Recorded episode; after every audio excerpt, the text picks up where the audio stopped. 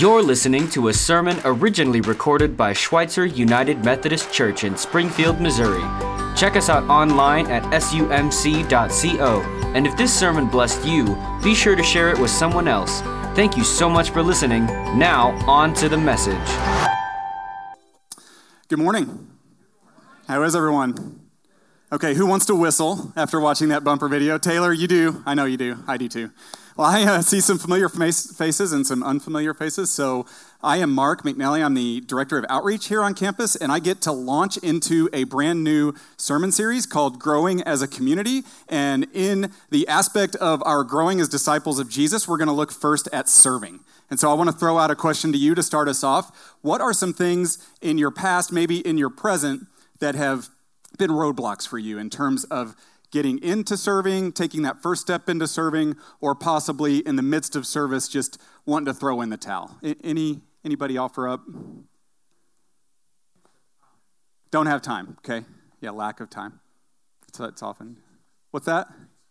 Experience. Experience. Not sure I'll know how to do it, right, or what I'm doing. It's good. Others? Lazy? Okay, that's just bold on, bold honesty. Did you deal with that when you came through the communion line, Jake? Okay, good. Your time of confession. Okay, afraid that you'll just put yourself out there and be all alone. Okay? Yeah. Any others? Burnout. Burnout. Yeah, you step away from it because you're just done, right? Spent. Yeah. All very valid. I had an experience um, in the McKnelly home recently where I learned a little bit about my motivation for serving and how I serve sometimes without the proper motivation of love. And so let me introduce you to a potential we thought was going to be member of the McKnelly family. There's Grace. Yeah, the, the stray cat who found a home on our front porch. And interestingly enough, my wife and children put food out and the cat stayed. Wow, that's kind of strange. But so Grace hung around for three or four days, and I uh, assumed that since they put the first food out, that the they would continue to put the food out. Well, the food didn't get put out, and, and I like to work on a chair very close to our front porch. It's been nice enough for the windows to be open, so I, trying to have some peace, Bible open, right in this sermon, and I'm just like, oh, how do I shut this cat up? Feed it, right? So get up, frustrated, set the laptop aside, get the food, walk out. I'm stomping and pouting. I throw the food in there, go back and sit down, go back to work. Second time it happens, I go out there and I put the food in the in the bowl and she doesn't start eating it. And I look down, I'm like, Grace, what's up? I'm having a conversation with our new stray cat. Grace, what's up? She comes over and starts rubbing up against my legs and going, prrr, prrr. I thought to myself, okay, she was meowing because she actually wanted attention and not food. And I had gotten it wrong. And a stray cat in that moment kind of melted my heart about, next time, I promise you, now that this connection has been made, I could be a little frustrated, but I'm also going to be driven by a new motivation. That motivation is going to be, this cat was actually kind of nice to me. I sort of don't want it to be hungry anymore, right? Do you see how sometimes when our motivation to serve, to step out, to meet another's needs is motivated by love and relationship, how completely different that transforms our experience? In both cases, Grace got the food. I poured the food in both times, but my heart was completely different. I came across a quote this week from Amy Carmichael. She was a, a missionary, and she said this: you can always give without loving, but you cannot ever give love without giving. I'll say that again. You can always give without loving, but you cannot love without giving. And I thought to myself, well, what, what profound truth that is for a follower of Jesus. How crucial it is for us to do the work. I love the fact that we did communion first, because it's important for us to do the work of love, understanding that we are loved by God, that he just lavishes that by his sheer grace upon us, and that the driving force, the driving factor, the driving fuel for our serving others must be love. Well, we come into a text of Scripture that uh, I'm going to guess many of you are uh, not terribly familiar with, and you may not have ever heard a sermon preached on it, but it's Romans chapter sixteen. And in Romans sixteen, Paul finishes this incredible book of, of high theology. He's, he's covering a lot of aspects of who we are and who God is and salvation and how salvation happened and what that means even to the Israelites. And so he's got history, he's got uh, culture, he's got theology. He's just, Romans, if you want to tackle one book that is just so comprehensive, tackle Romans.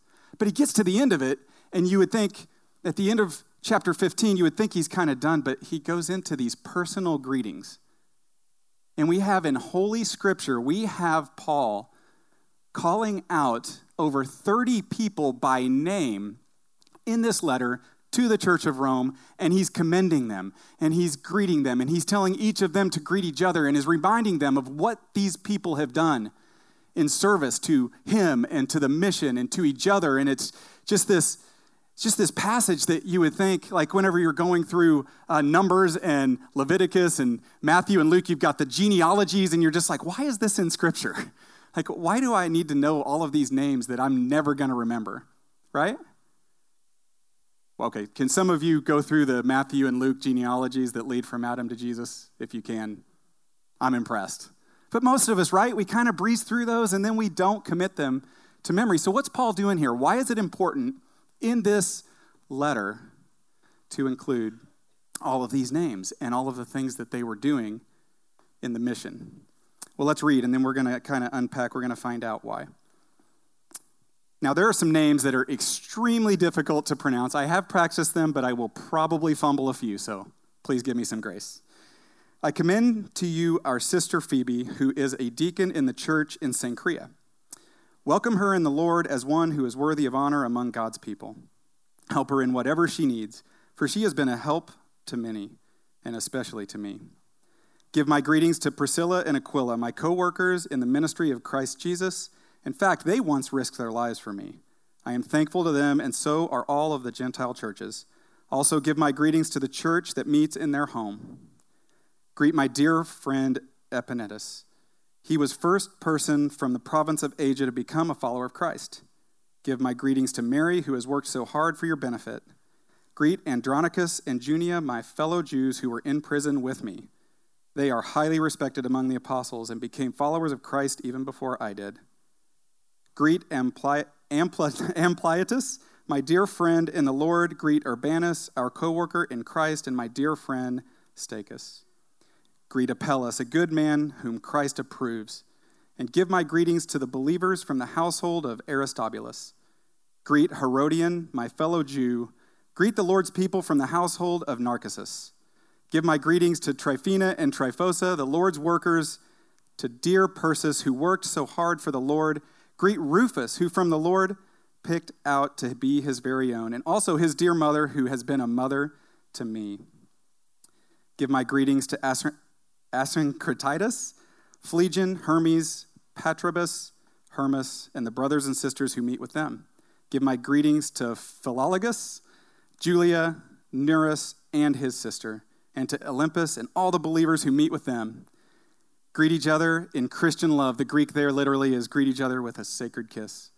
All the churches of Christ send you their greeting. All right, that's the word of God for the people of God. Now, we see some things about Christian service in here that are important for us to understand. And as we walk through here, we're also going to look at some areas that we can plug in to serve here on campus. So you were all handed a serve brochure. Please have that at the ready. We're going to look at that. The first thing we see when Christians serve from love is that it is missional. We see that Paul is talking about the mission. He calls these people co-workers, and it, that first and foremost, yes, personal needs are being met. Yes, personal relationships are being grown, but first and foremost, what's happening here is the mission of Jesus Christ is being furthered in the world. Churches are being planted. Disciples are being made. People are obeying the teachings of Jesus. People are being healed. Corruption is being overturned in governments, and communities are being completely transformed like we see throughout Asia when Christianity spreads. And Paul is talking about these relationships, and he's referring to them as co-workers in the ministry of Christ Jesus. So when a Christian serves from a position of love, we know from Amy Carmichael's quote that you can never love without serving. If you love, then you're pouring yourself out for others. As a Christian, we have to understand that a part of that is going to be missional. It's going to have not only an implicit, a, a quiet, a behind-the-scenes kind of reference to who Jesus Christ was and what he taught and what he did. It's going to have an explicit. It's going to have an external and outward expression of who Jesus Christ is. When you go through the book of Acts, you, you actually see a proclamation, not as much of the crucifixion of Jesus, but the resurrection. The linchpin of Christianity, the resurrection of Jesus Christ. He came alive. He fulfilled the prophecy. He is the Messiah. So that we know that personal experience and relationship building and people's physical and spiritual needs and emotional needs being met is an aspect of Christian service. It's all secondary to the mission. The second thing we see is when Christians serve from love, that it is cross-cultural. I love how he points out that in one place that one of these persons was a government official. So he, he says this person has some status in the community. He's got some political authority. And then there's some others in the passage that were prisoners with him, right? So you got government officials, you got prisoners, you got men, you got women, you have people with enough means to host the church in their home. We know throughout the spreading of Christianity through the Roman Empire that it, it was especially uh, attractive to the poor. So we know that there were rich and there were poor. We know that there were, from this passage, we know that there were Greeks and we know that there were Jews. And so what we see in Christian service is that we have this common denominator in Christ that breaks down every single barrier. It breaks down generational barriers, which we see here on campus with the amount of people we see intergenerationally serving the younger ones on campus from the preschool through the youth. You see it cross socioeconomic barriers, which we see in programs like Jobs for Life and the Life Change Plan and Church at the Center. You see it crossing racial barriers, which was happening then, Jew and Greek, ethnic barriers. If you want to find out whether a community of faith is truly being led by the Spirit to serve one another in a community, providing that community is diverse, which Springfield isn't incredibly diverse in a lot of those ways, racially and ethnically anyway, there will be this cross-cultural element to Christian serving. Because whenever you listen to the news, whenever you go to most um, community organizations, you hear people refer to themselves and, and identify themselves from the way that they grew up or from a background that they have ethnically or from a school that they went to or a segment of, of profession. And the common denominator in all Christian service is that we're crossing these barriers, every single barrier that we can see with our eyes, because what's happened inside us brings us all together and unites us, and we serve one another in love. The third thing we see when Christians serve from love is that it is personal. Now, what I mean by that is Paul is naming names. How cool would that be, right, to be one of the names listed in Holy Scripture? Like you're serving Paul, and, and yeah, it gets hard sometimes, but he's the attaboy kind of leader, and he's letting you know you're doing a good job, and then, and then you get this letter from him, and your name's in it. Paul, if you are reading, if you were listening to what I read, Paul lists over thirty names, and he's listing them for a reason. He's reminding us that when we grow in relationship with one another in the church, and we serve side by side, our lives will be transformed. Individual lives will be completely transformed when that happens. The next thing when Christians serve from love is that it is integral. Now, some of you know that I like to alliterate my points, so you're thinking integral. What, you know, that doesn't sound like. Integral is a very important term in terms of what happens whenever the body of Christ is serving together. The definition of integral is, okay, integral is necessary to make a whole complete. Necessary to make a whole complete, essential, or fundamental. So a part of Christian serving is that we each recognize that while we are one in Christ, we each have unique gifts and abilities that are given to us to serve one another. If you look back in chapter twelve, Paul unpacks in verse four through eight a similar teaching that he throws out there in Ephesians and also in Corinthians, where he's talking about gifting and how we come together and we make a fullness of the ministry of Jesus Christ only when we come together and serve with one another. In Romans twelve, chapter four, it says, "Just as our bodies have many parts and each part has a special function, so it is with Christ's body. We are many parts of one body and we all belong to each other. In his grace, God has given us different gifts for doing certain things well. So if God has given you the ability to prophesy, speak out with as much faith as God has given you. If your gift is serving others, serve them well. If you're a teacher, teach well. If your gift is encouraging others, encourage well. If it is giving, give generously. If God has given you leadership ability, take that responsibility seriously. And if you have a gift for showing kindness to others, do it gladly." Now, that's not an exhaustive list of the spiritual gifts, but you get the idea. Paul is putting them in there to kind of let the Christians know that it's important for each of you to do what it is that I've gifted and called you to do, or that thing that I've called and gifted you to do won't get done. And that something will lack in the ministry of the church. So we went on a ministry staff retreat to Saint Louis a couple of years ago, and we happened, the Cardinals happened to be in town. I'm not sure how that happened. Bob, was that an accident? That the Cardinals were playing a home game when we went up there to the... Not an accident. Not an accident. Okay, good. I, so... Here I am at the City Museum. How many of you have been to the City Museum in Saint Louis? Fantastic experiments. Yeah, okay, a lot of you.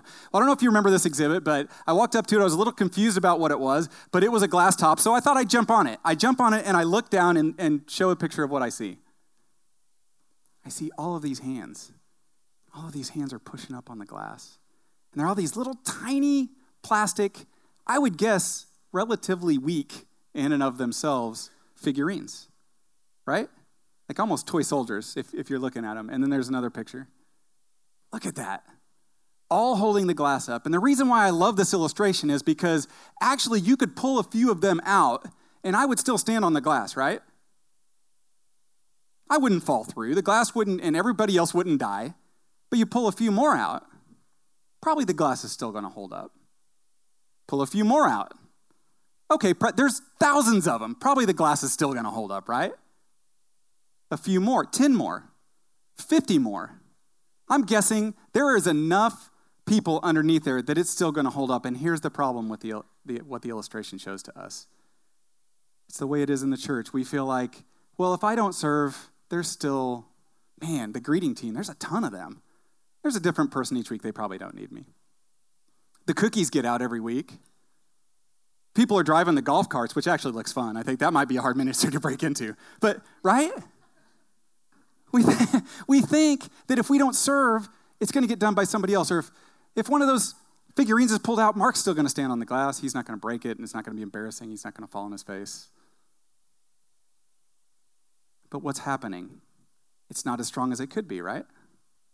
Even though it might not cave in, it's lost some of its strength. It's lost some of its fullness. And if you look at the picture, there's also an aesthetic aspect to this. There's an artistic aspect to this. You look at it, and it's just... It's a beautiful picture of people side by side by side, shoulder to shoulder, back to front, holding me up underneath that glass. We've got to break through the mindset that if we don't step in and serve, somebody else will, or if that we don't step in and serve, it really isn't taking that much away from the fullness of the ministry that Christ would do through the church, because it is. We are missed when we don't step in to our place in the body of Christ. So it's at this time, if you, does everybody have a serve brochure? That I want to point you to the serve brochure, and I want to ask you to open it. And I get to do something that Paul got to do nearly two thousand years ago, and so I'm really excited about this. It came to me yesterday, um, so I'm not really rehearsed on it that much, but I am going to go through each of these headers, and as I get to the header, I have been here for almost ten years, here meaning Schweitzer, and I know a lot of people who have served, and so I'm going to call some people out by names. All right, some of you are in the room, and I'm going to thank you, and I'm going to ask other to, others to thank you, and I'm going to commend you. And others who are just entering into the church, others who are thinking about stepping into a first step of serving, you're going to hear what Paul was sending to the Roman church from me as a leader in the church to some of you. I'm super excited about this. All right, who's ready? Who's ready? Come on, who's excited about serve brochures in here today? Come on now. All right, yeah, thank you. All right, administrative. Okay, Carol Luce. I saw her here this morning. Carol Luce, um, she's got the pink hair now. Did you see that? She looks great. Anyway, she's retired, and she's also retired from the office assistant. She used to sit for years. When I first got here, she was one of the people that sat up front when you walked in the door, always with a smile, and more importantly to me than the smile, the no-bake cookies. Huh? Bob, the no-bake cookies? Solid, right. So whenever you get to be an office assistant here at Schweitzer, you don't just come in and answer the phone and learn whose extension is what. And her smile every day that I would walk in that door, and those no-bake cookies, they mattered. They mattered to me. They mattered to others on the staff. They mattered to people that walked in the door from outside who had no relationship yet with Schweitzer. And so if you want to serve in one of the areas of administration, do that. The next one is, help me out. Care. Thanks, I'm getting you involved. All right. In care, the patch ministry was a ministry that flew so much under the radar for so long. It was run by Dan Penovich, and Dan has handed the ministry off to Jim Peterson. And what the patch ministry does is once a month, um, they take kids up to see their moms um, in prison up in Chillicothe. And it's a full-day thing. It takes all day. You take the church vans. And is that amazing, right?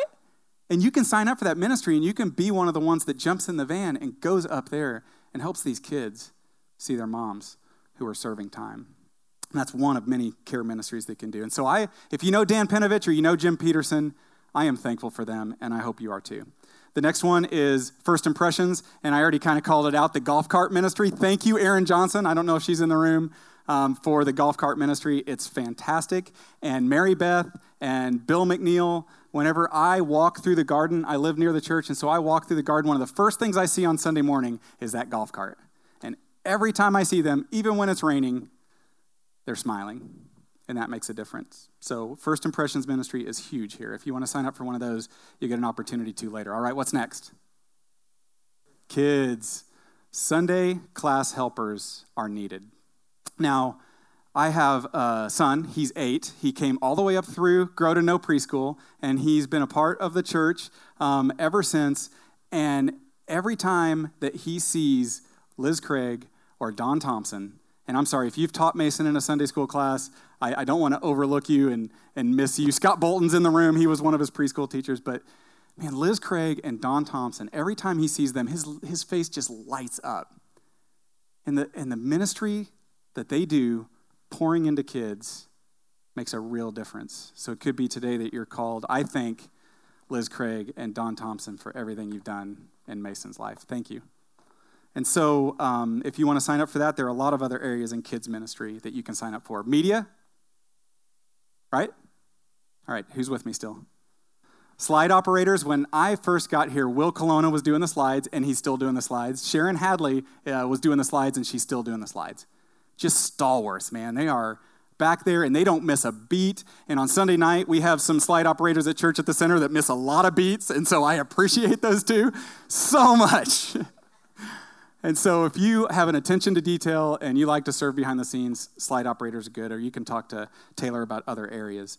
Um, music and worship is another one, and I'm going to call Stephanie and Daryl Hassey out on this. Okay, when I first came to faith, I came to a Saturday night service, and I professed in front of the whole church. Uh, Bob let me profess to the whole church that I just come to faith, and Stephanie and Daryl, you guys were there, right? And they have served for almost ten years. How much longer than ten years? Like twelve years in the music and worship ministry, and thank you for what you've done. It's made a huge difference in my spiritual formation, and I appreciate it. So the next is outreach. I know a little bit about outreach as the outreach director. Um, I'm excited about us starting to partner with some uh, organizations outside of Schweitzer. Crosslines has a table over next door. So Crosslines is here letting you know what they can do. Uh, shameless plug, my wife Caitlin is a part of I Pour Life, which reach out to at-risk youth, and so they're here, and you can work with that organization as well. And then just mentoring. Mentoring has become a big thing here on campus with Jobs for Life and Faith and Finances and um, the Life Change Plan. And so if you're called to pour into a life of a person who's just getting started in their faith or just coming out of prison or f- someone in the foster care system, then sign up for one of those options among others. So what's next? Next? Thank you, prayer. Um, so when we started the food pantry uh, years and years and years ago, and when I came on staff, it was already going, but it was really small, and it was in the office next door. And Lynette Lewis, if you know Lynette Lewis, her and I have this ongoing kind of volley back and forth as to who started praying for the people who are waiting for food, okay? Uh, it was Lynette. She wants to give me credit for it, but it was her. And what happened was there were people getting food here at the church in the pantry, and Lynette saw them sitting outside the glass of the office doors waiting for sometimes fifteen, twenty, twenty-five minutes for food. And she thought to herself, is anybody going to talk to them? You know, is anybody going to pray with them? And she did it, and then I followed suit. And then now there's Patty Hunt right there. You're on the pantry prayer team. When people come in for food in this building, they go into that room right there, and they receive prayer. Because we don't think it's okay. Remember the missional aspect of Christian serving from love? We don't think it's okay just to feed somebody's body. We believe that God calls us to feed their soul. So if you are, uh, you love prayer, you're driven to pray for others, then there's different prayer ministry that you can plug into on there. Uh, young adults, uh, Jake, I commend you. It's one of the words that uh, Paul uses in Romans, but I commend you because our philosophy for young adult ministry here on campus is not to have this little cluster of young adults that kind of have their own sub-church within a church over here doing all their own thing. J- Jake sees his role as bringing the young adults together and then funneling them into the life and ministry of the church, an intergener- intergenerational ministry with all of us, even us old folks. So thanks, Jake. I commend you for that. If you want to serve on young adults, then you can do that today through the serve brochure. And then the final is youth. So we have a, uh, Tim Smith is a very gifted, and he's been here since I've been here, uh, youth director here on uh, campus. And so I thank Tim, but there's another guy I want to thank, and his name is Bud Meyer. Bud uh, is a guy that I got to know through like Sunday school classes, and I was trying to learn the scriptures, and I took Christian Believer. And Bud is kind of an intellectual. He's a teacher, so he likes to, you know, study the scripture. And so I got this uh, image of Bud Meyer, right? Um, and then he started serving in the youth. And I would walk up to Bud and I would go, hey, Bud, you know, how, how's it going serving with the youth? He does teaching and small group facilitating. Never saw this in Bible study before. His face just lights up. If you've ever talked to Bud about serving the youth, he's like, no, no, this is serving me. And these kids are so into it. And you'd think that they just don't care and they just want to play video games. No, they, they just want people to care about them and spend time and invest in them. I'm like, man, Bud, this is like, you're getting me kind of pumped up here. I want to go do ministry. And so if there's an area in youth ministry that you'd like to plug into, um, do that in the serve brochure today. And I'm thankful for Tim and um, and also for Bud and everything that they do. I'm going to throw, I don't know if I mentioned there were four ways that Christians serve from love, and Christian service is from love, uh, but I'm going to throw in a bonus way, all right? We get a bonus way today. And when Christians serve from love, it's joyful, all right? You just hear throughout those sixteen verses of Romans chapter sixteen, this joy, right? And Paul's writing letters from prison. The one that he writes to the Philippian church is about joy. And he's beaten, and he's whipped, and he's shipwrecked, and he's snake bit, and run out of town, and misunderstood, and misrepresented. And Paul's got this joy. And he's naming names, and he just has this deep affection for serving the gospel, whether it costs him his life or not. So I mentioned earlier, um, not a huge confession, that I wasn't serving Grace the stray cat with uh, joy, right? All right, I wasn't. Um, but I also lose my joy in serving an outreach ministry here too. I'll just, I'll just put that out there. Um, I get what's commonly called compassion fatigue. I get worn down. I get to where I'm cynical and jaded, a little hard-edged. I don't want to hear another story. I'm sorry, this is getting really confessional. Um, and, you know, there are times where I just need to get away. There really are. There are times where I need to find some more um, solitude. I need to get to the monastery. I need to, I mentioned in a sermon a couple of months ago that my wife and, and another Christian leader made me go to the monastery. Uh, so that's that's a part of how you address, uh, over here, there was the burnout. There's a There's an aspect to Christian service to remain joyful where you do need to kind of get away. Um, that is that is real. But you know, for me, I think just as often as that, if not more, it isn't that I need to get away. It's that I need to change my motivation. And it's I need to change my perspective. I need to change my purpose for why I'm serving people. I need to find a way to be joyful in my service.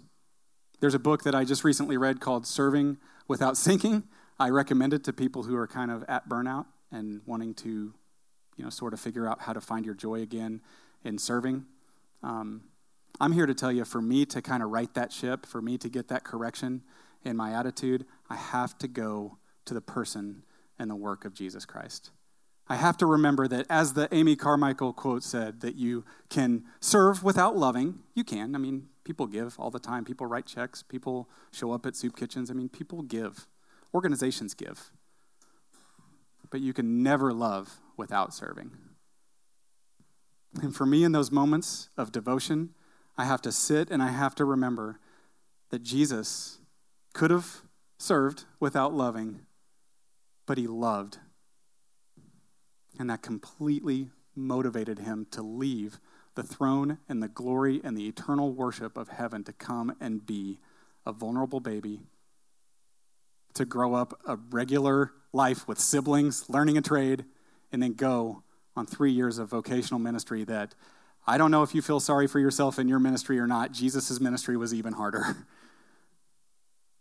And I think about the days before the cross when Jesus got down on his knees, the creator of the entire universe, the Lord of all, gets on his knees and he cleans his disciples' feet. May I remind you, not only his friends, but his enemy. Jesus on his knees cleaning Judas's feet. Think about that. You're serving, you're joyless, you're burned out, you're tired of people, and these are people that you probably like, right? Jesus' love drives and compels him to serve even his enemies. And then he gets accused, falsely tried, whipped, beaten, spat on, and he gets and he hangs on a cross. And on the cross, we think that those nails held him up there. Those nails didn't hold Jesus up on the cross. It was love that held him up on the cross. He even mentioned at his trial, he could call thousands of angels down from heaven. He could have put a stop to the whole crucifixion if he wanted to. But he was driven to save you and to save me out of love. And I don't know about you. If I was Jesus, I give Jesus compassion fatigue probably. No, I don't. He's perfect. But I have to wear Jesus out sometimes. I fall short. My motivation goes wrong. Even when I'm doing something right outwardly, my heart's not right. And so I would ask you today, where are you at in serving? Because if you have the love of God within you, you will serve. You can serve without loving. You cannot love without serving. Maybe you've stepped away from serving. Maybe you've gotten burned out. That's a reality. Maybe you do need to take a little time away, but maybe it's something else. Maybe you need to come back to your place where you remind yourself not that you need to serve first, but that you need to be served. That the life, death, cross, and resurrection of Jesus Christ is an example of God serving your deepest and ultimate needs. And just receive that. Receive that and use that as a motivation to drive you into service or back into service. I, w- I really want to encourage you today to sign up for one of those ministries. If something sparked, the Holy Spirit sparked in your heart as we walked through those, sign up for one today. If you don't and you get out of here and you haven't, I want to challenge you by Wednesday of this week. Don't let it drag out too long. By Wednesday of this week, sign up for one of those ministries. And if you have a ministry, some of those ministries were birthed out of the hearts and the dreams and the vision that God gave people in this church. There could be something in next year's serve brochure that's in your heart and your mind today. Let a pastor or someone here on campus know about that. Well, we're going to call the music team up at this time. And ushers, if you would get ready um, to come forward. Uh, the offering is going to be taken at this time. So as you give your tithes and offering, thank you for all of the generosity that helps ministry on this campus happen. But as the offering baskets go around, this is your opportunity. If you have already filled out the place on the connection card where you want to serve and take that next step into serving, then put it in the joy baskets today as they come around. And for all the rest of us, as we close in worship today, I just want to encourage you to dig down deep into what your motivation for serving is. If you love, you will serve, but keep your motivation pure and in the love and the glory and the power of Christ. Let me pray. Father, thank you for this day. Thank you for a place to gather and a place that is where we can freely worship you. Thank you for serving us through sending your Son and then now sending your Holy Spirit to be with us. I pray that you would compel and convict those of us that need to take those steps back into or for the first time into serving. We trust all of this to you, and we give ourselves to you so that you can expand your kingdom and expand your glory in our lives and our families and our community and in the world. Amen.